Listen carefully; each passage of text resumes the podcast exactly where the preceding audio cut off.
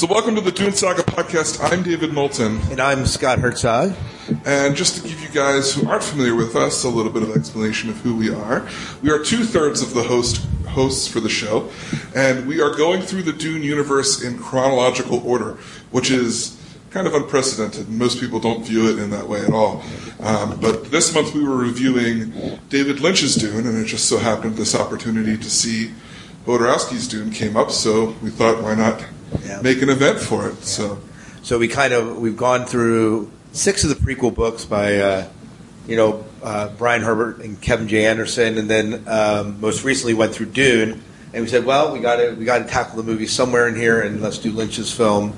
Um, and then uh, we're on into uh, Paul of Dune, I believe, next, and Yeah, then well, next month, and, yeah. and then uh, we'll be dealing with some of the miniseries, kind of sprinkling them in there as well, just to kind of talk about them and their place in the Dune universe. And so it was kind of uh, fascinating to see this look at the Dune universe and what the ideas behind it. yeah, man, what a well-made documentary, huh? Yeah, Yeah, I thought it. I thought it gave great perspective as to what Dune could have been. Uh, I mean, I know they're calling it the best movie never made. I don't know if I go that far, but it definitely looks fantastic. it depends how much of a purist you are, because it, Yeah. he certainly, uh, as he acknowledges, whether he doesn't say whether he ever actually ended up reading the book. He just says that when he started making it, that he hadn't read it. Right. And so, uh, and he obviously knows enough of Dune to know that he that this is a derivation.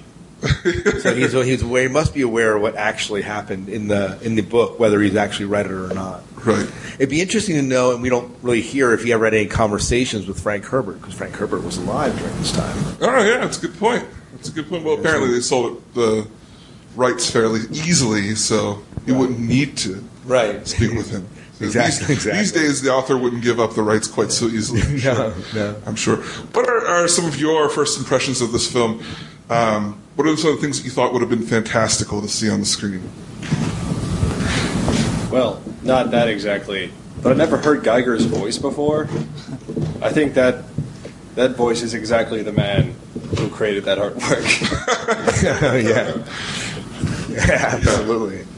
Yeah. I mean, I think spaceships, although they don't fit my view of what they would have looked like in the books, I thought they were just fantastic. Would have been amazing to see on the screen. It was great to see them animated. Yes. Just a little bit because you see the pictures and then to see them moving and see the spice flowing. I, you know, I thought that that was a neat touch that they brought into the documentary. Yeah, yeah. How many people here are fans of film, oh, and how many are fans of, of the Dune universe? Who, who's who's for the film? All right. So, are any of you familiar with the, the Dune universe at all? A little bit. Absolutely. Yeah. Gentlemen back here. Great, great. So we want to make sure we don't just bore you with uh, Dune stuff if there's only film people here. But um, I, I, watching this and seeing the animation and the detail put into the drawings, I thought, man, maybe animated is the way to really have approached this. And even he said at the end, you know, animation, this could be animated after I'm dead or, or even now. Yeah. But Can I just Giger? He is he the guy that did the Matrix artwork to some of the artworks? Is that am I right in that? I don't know if he did work for the Matrix. Why?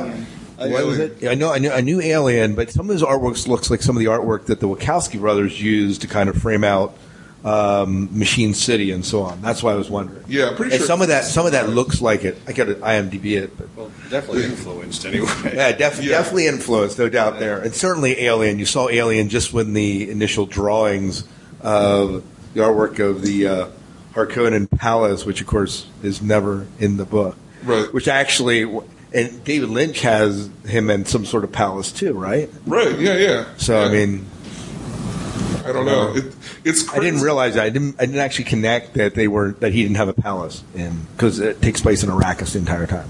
But, Well, he's on Giedi Prime for a little bit of the book, isn't he? yeah, yeah, I think- I guess the prequels establishes yes, yes. his. Uh, it's hard to, to take that apart when you read them in this order. Um, but yeah, as I was saying, animated. I just I was like, man, maybe animation is the way that Dune should be done. They always say they always say, can Dune be done in film? And my go-to is the miniseries. Do it in a miniseries, or, or like um, The Walking Dead. Like that's the only really way that you could do it justice. But seeing here, maybe an animated film would be the way to go. or a 12 hour, hour film like we was talking about. but Who do you think would do the best job at animating it? I don't know. I don't. I mean, it's, I wouldn't think it would be a Pixar thing or something like that. It Oh would, no. it would need to be something a little bit more. I don't know. Looking at some of the uh, drawings, uh, the guy that did uh, Samurai Jack, maybe. I don't Oh, know. yeah. I, I thought that. So just, and I'm basing it based on the documentary here, so I may not be fair. I mean, there's other animators that would do it justice as well, but initially, when you said that, first one that popped in my mind is someone like that. Well, not to go weeaboo on you here, but I think the team that did Cowboy Bebop would do. Yeah, Yeah, they would. yeah, Yeah, absolutely. for sure. I could even see uh, Ghibli's studio tackling it to Yeah, a they, certain they degree. do good dark material too. Yeah, Yeah, like yeah. not so good. Yeah. So, um, what are some of the things that film-wise that like that you you thought was interesting about this? The ideas that he had. Here's what I thought was interesting: the way he, the serendipitous way he got everyone on board.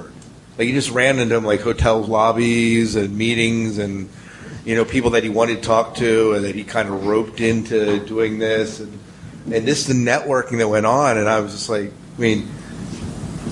How do you go about meeting Mick Jagger, right? You know, just, he, he kind of ropes him into this, and I and I'm like, and it's just beautiful. And even like Orson Welles, I mean, you know, you, you, the whole thing is just kind of. I thought that that part was fascinating to see how he lined up all these people to kind of and bring them into this project. Right, right. It, it, it's very apparent that his enthusiasm is contagious. Yeah. And even just watching the film, I think that came through to the audience. Really, he expresses himself in a way that makes you passionate about whatever he's talking about. I mean, and then and then he shows that bit of compassion with where he picks up his cat. Like he's very human, Right. to say no other no other way.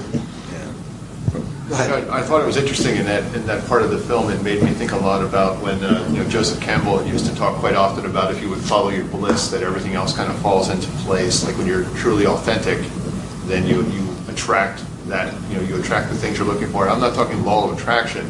I'm talking about how when you have the energy, and you have the commitment, things come together. It made me think of you know Edmund Hillary talking about the thousand unseen hands. You know that that uh, help you accomplish your endeavors and stuff.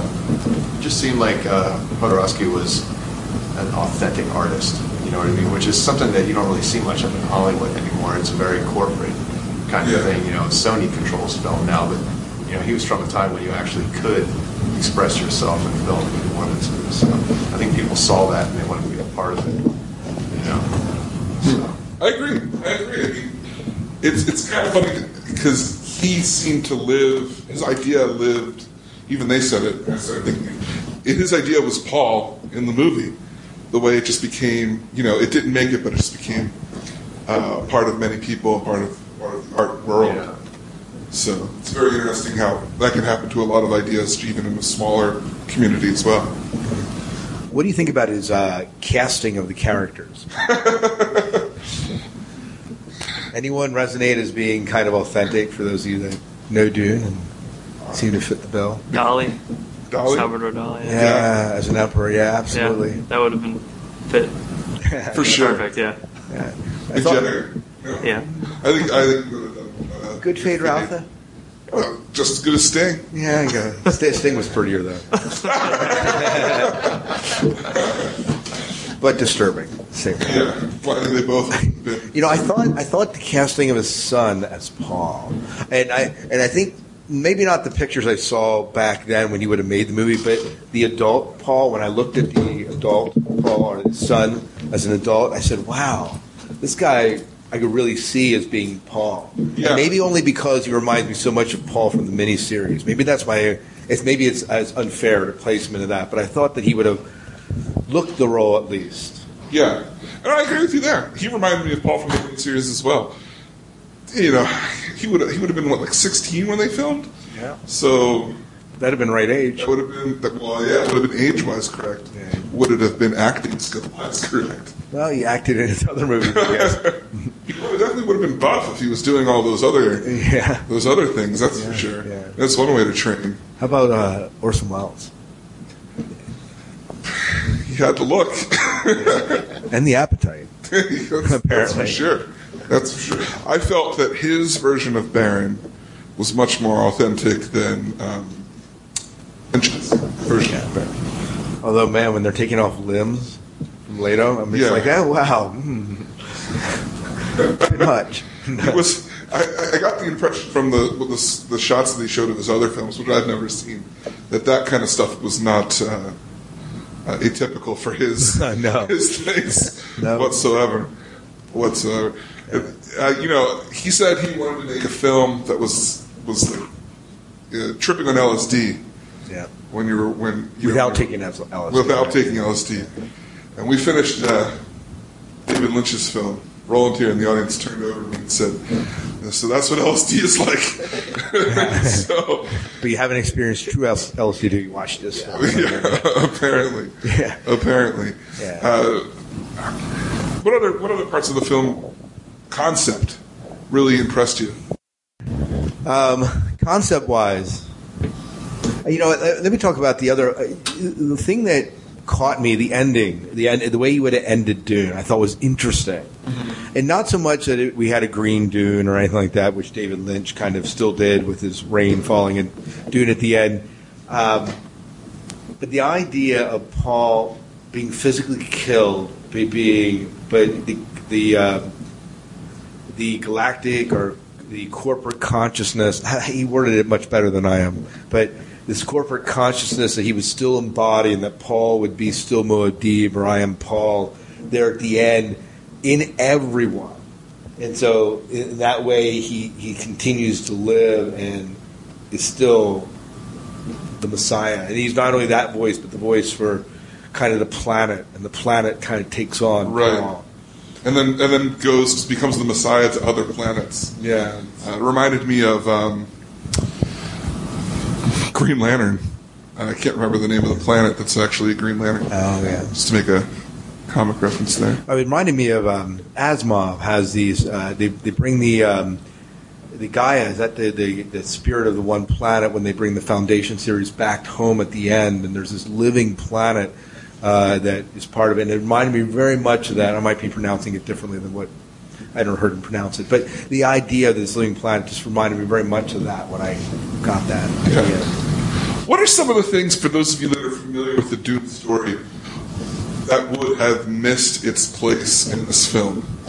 uh, that wouldn't have fit in. For me, the first thing that I note, and it's one of the things that I note in Lynch's film as well, is that they they make mention that the spice is the greatest commodity in the universe, but they don't address how it's also an addictive thing, and that they can't. If you control it, you control everyone, but you can't destroy it, or you destroy humanity. In both films, scenarios would destroy the spice. My only comment about the spice is that we just don't we don't know enough about what his film actually was. I mean, what were there parts in there that addressed spice production, um, the the addictive qualities of spice? We don't know. I mean, Right. it doesn't seem to, and certainly David Lynch's film is no testament to that either. But Right. um, certainly has to play a role somehow. I mean, he, they have the, the the spice pirates or whatever they're called, which is kind of interesting. Yeah, that's just something that's very clearly spelled out in the books. Without the worms, there's no spice. Yeah. Without the spice, yes. and how integral Arrakis was because of that. right, Yeah, right. yeah, it's very, very true. The, the, um, the emissions were, were something that I was wondering about. Like you said, you know, what happens if it all gets green? You've got a wonderful, lush green planet, but everybody's really jonesing. And then, you know, so, you know, you, you have to wonder about that. And I also wondered what would be, what we didn't know was in the, the, his book. You know, he had a, a little bit of a warpedness to him. There were some scenes from his other movies that were a little bit disturbing to me. And I wonder what disturbances he might have had, and he he had used the artistic uh, uh, freedom to put into Dune that may have been a little bit over the top. Maybe that was they were a little bit cautioning because I don't think that um, while we may have been ready for the whole Star Wars and science fiction, I don't know if the general public would have been ready for for some of the disturbing concepts that he had in his other films.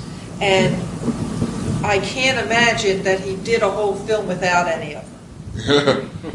You know, I, I, I think too. You know, the one like at the end where they show him getting cut. You know, that across the neck. You know, Paul there at the end, or Leto being you know, de, you know, you know, have every single limb taken off. Right.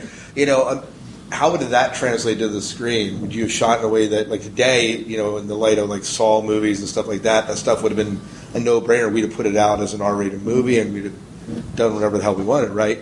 But you just, uh, but 70, 74, when this movie would have came out, not so much, especially from the big houses he was pitching this movie to. Right. So, go ahead. Um, he was going to have uh, when Paul and Jessica were lost in the desert right after the right after the first big battle. He was going to have an incestuous relationship develop between the son and the mother. That's right. I remember hearing that. They didn't talk about it in the movie, but I That's remember that's when Frank pulled all of his support for the script. He, that's when Frank Herbert backed out. Really? Yeah, he was he was actually on board up until that point. Hmm. So, and then he was a fixture on the Lynch set, and he supported everything they did there because they kept it clean and you know, and I mean it was violent, but violence is acceptable in American society, and but there was no sex, so that was cool. I mean, you know, the Fremen have orgies in the in the book, and they never it never gets touched on in the movies. You know, I mean? they just just kind of glossed over the '60s culture in the Lynch version, you know, entirely. Melange is never mentioned as a drug, you know, really, and they keep it clean. Yeah. So, but you know, and Frank really approved of all of that. So, there's some really great interviews online about where you know where they talk about that. That's interesting, especially since I felt that, I mean, that Frank writes incest into the Yeah. book, Yeah. you know, with, uh, Oh, with the Harkonnens, we, yeah, but it, it's a it's a good trade for bad guys. It's not a good trade for good guys. well, even, even, well, the Bene Gesserit wanted to breed, you know, Right. Atreides, Harkonnen cousins. Yeah, You know, And- so- and so they, they they were considered witches for their behavior. You know, Correct. They were not looked upon favorably. Yeah. You know, I mean, and, and you know, I mean, and the Harkonnens also had homosexual traits, which at the time were being reflected with more of a '60s moray. You know, where they, in movie and film, you know, very often killers were portrayed that way, and uh, in older films, you know, there's a lot of ignorance that way was portrayed. You know, in older films and in older stories, and it's, we just it was a different world then. Yeah, Oh yeah, definitely. So. for sure. This is the only adaptation that wasn't done of the Dune universe that seems to get the Thopters correct, quite right, with the double winged, the ships that have actual like dragon wing uh, doubled. It's the only time I've ever seen it tried. You know, Lynch didn't ha- didn't even attempt, and then the miniseries they kind of have propellers that move, but no flapping wings or anything. Everyone kind of avoids that. I thought, to me, that was the purest thing that I saw in the vision that he was doing, and it looked good. Yeah. Yeah. No, I would agree with that. Yeah. Uh, other thoughts on the movie or what they got right, what they didn't, questions that it brought up? Go ahead. Something that keeps circling around in my mind is like how drawn I was to like his optimism that like his art could do something to like help like humanity grow, um, which is some like an attitude that I I'm drawn to whenever it comes up, and that I would like to see more of that. If I'm thinking, if I'm thinking to a lot of um, uh, visual art um, or like movies. I'm looking at some. I mean, I mean like very mainstream movies don't have that kind of like. They don't. They don't appeal to the appetite of a growing mind of a of a young person like that feel like um. So like whenever he addressed like the young people and how he wanted to open them up and I just want to see more of that somehow, you know. Um, Yeah. And like to see how how he was going to try and do it was kind of neat. I don't know if um. I guess I was just drawn to that attitude, and I want to see how more people would, would deal with that. There's almost this idea of a spiritual quest in the middle of, of it. I mean, there's something very. He talks. He refers to himself, or somewhere along the lines, as being like prophetic in some ways, and there's a lot of soul and heart, and especially the way he obviously ends his version of Dune comes into that. Um, and there's something that when films are written around that idea of trying to help us grow, develop, or enlighten us that that resonates. And so I, I hear, I hear that. I hear, I hear what you're saying. He believed this movie was going to change the world. Yeah. I think that's part of what the, the, what you're talking about. It's a part of what captivated people. This goes back to the question, the idea that he was able to bring people on board because he believed that. Yeah. Well, it So- changed Hollywood. It Yeah. definitely changed Hollywood forever. Yeah. And you see all the influences Yeah. again. Already, you know, people just dropping in. Go ahead. That that was the one thing that I think I'm going to take away from this movie was what his son said. How you know it didn't live. It, it didn't. It didn't come to fruit. But in in Hollywood, you hear "I am Dune" in all these other movies and in all these other things. I mean, I just, the Batmobile. I, can, you know, Yeah. everything, and, and, and it's just it. It is so true, and, and I think it did change. It, it definitely did change, and and that's what every. I'm going to watch movies from here on, and I'm going to see things, and I'm going to think, uh, you know, the I am Dune. one of the neatest parts of this for me was at the end when they cycle through all the movies that they, you saw influence from the scenes that they had shown earlier, the, the concept art and so on that kind of played out and how it influenced it. I thought that was kind of that was very neat. Yeah. What a legacy, huh? Yeah, I mean, even if he didn't succeed, he succeeded in changing cinema. Well, he also changed himself too because he uh, he did he produced comic book after comic book after that. And I've heard they're really good. Have you ever read They're any of awesome. them? Yeah, I've read most of them, and yeah, they're very good. Yeah. I, I need to pick some of them up. and especially since they're really kind of telling the story of Dune without telling the story of Dune. Yeah, especially the Incal. Um, I think the Incal and the Meta Barons took a lot from that version of Dune. Because if you read both of them, a lot of the things that he describes in that Dune is from both of those books. Yeah. So, He didn't give up on his vision. He just had to change it so that he could do and it. he also. met Mo- he met Mobius, and Mobius and him worked together the most throughout all their comic books. So Awesome. I'm glad that they made this movie when they did because it's one of those things. Without before seeing it, I thought to myself, "Man, this is a, um, it's like cursed because everyone's dying." Who was a part of it? And, uh, Giger, Giger died. Um, the guy who wrote the score passed away, and I think somebody else passed away as well. It's just like, yeah, Mobius just passed away. yeah, they just yes, they talked about that. they, yeah, they just did like uh, I mean, they made it at the perfect time. Uh, they captured the essence of all of these great artists. Uh, uh, you know, right when they probably were the most retrospective. Well, it's also not it's not it's not coincidental that this documentary documentary was made because the director of Drive that was in that is Uh-huh. directing Incal in a year. Oh, wow. So, Okay, I didn't know that. Yeah, so So we're gonna it see Dune. Explains explains why he stayed up till two o'clock in the morning or whenever, uh, going over um, Jodorowsky's original Dune with him.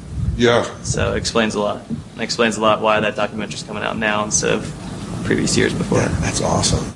would it be interesting to see that book? It would. I mean, it just feels like even if this isn't, you know, Can you imagine trying to pick up that book at Barnes and Noble? That'd be like a two, three hundred dollar book with as many pages, and photographs, and everything else in it. but the same, like they could do a limited. I bet it would sell if they did it They could do multi-volume. high priced multi volume. But I bet if they did it, they could sell. I mean, now that this has been uh, a big success, um, I know that they weren't expecting it quite to continue running as long as it did, and it's still you know theaters. It comes out on DVD in in like two weeks. Yeah. So, but yeah. So, uh, clothing, closing thoughts. Anything else anyone wants to add about this film? Are you worried at all because of how much its in, its influence has reached through the past 30 years or however to all of cinema and especially science fiction that if it were to be made, it would feel like it's already been done? It's already been done. That's a good question. I don't know if it would be considered a good movie. I'll give it at that. I'll, I'll, I'll say that. I don't know if it would be feel it was it had been done as much as it just wouldn't succeed. There would be. It, it depends. I mean, he obviously probably at eighty four wouldn't direct it. I could be wrong about that, but he wouldn't. If if he directed the movie, you it, it would stick with the original vision and with the ability to carry out the things he wanted to carry out from the '74 thing. There might be some stuff that comes off kind of dated because we've seen it before. You know, we've seen the Alien. We've seen. Um, but if another director got hold of it and put it out using the modern techniques we had, um, I think number one, you'd be able to pull it off, and with the the goriness that he sometimes portrays things and how violent he's, you'd be able to get away with it today, which he would not have been able to do back then. And I think with the special effects, you'd be able to do something probably truer to his vision uh, at probably a comparable price without blowing the budget. Um, I, you know, I, I don't know. I think I, I don't. I don't know. I, it's- without knowing more of the script, I think it's hard for me to say that this would be a, a, a, a- a sink or swim. People would be evaluating it, lining it up to the book. Yeah, yeah. That, that's always an issue whenever you put a book movie out. It obviously would not be true, but there are other movies that have come out that have been, you know, loosely based on the novel and gotten away with it. if it was animated and it was done with anime style, um, like some of the things that we mentioned before, I think that it could be successful. Yeah. Live action, different story. I'm not sure how that would work out, but I mean, I would watch it. I don't know if I would like it because it wasn't true. I think that's the biggest problem is now that, that You're hung. You're you're hung up on. I'm hung up on. Dune. Yeah, this is the original. I think a lot. I think a lot of people would be. I mean, if you look at the way that the miniseries went too, like it stuck a lot closer to the book as well. and it still had its critics. Yeah, yeah, it's very true. Very true. So, Yeah. Well, thank you guys for kind of hanging out with us and chatting about uh, Dune and uh, the uh, Jodorowsky's vision of it. yeah, yeah. If you'd like to learn more about us, you can find us at dunesagapodcast.com where you can find links to our iTunes, our email, our voicemail to leave messages. We do a monthly show where we review the books, and then we have a show where we respond to listener feedback and your thoughts and comments on the universe as a whole. So, anything I'm leaving out there? I believe that's about it. So, once again, for the Dune Saga podcast, I'm David Moulton, And I'm Scott Herzog. and may Shai Hulud clear the path before you.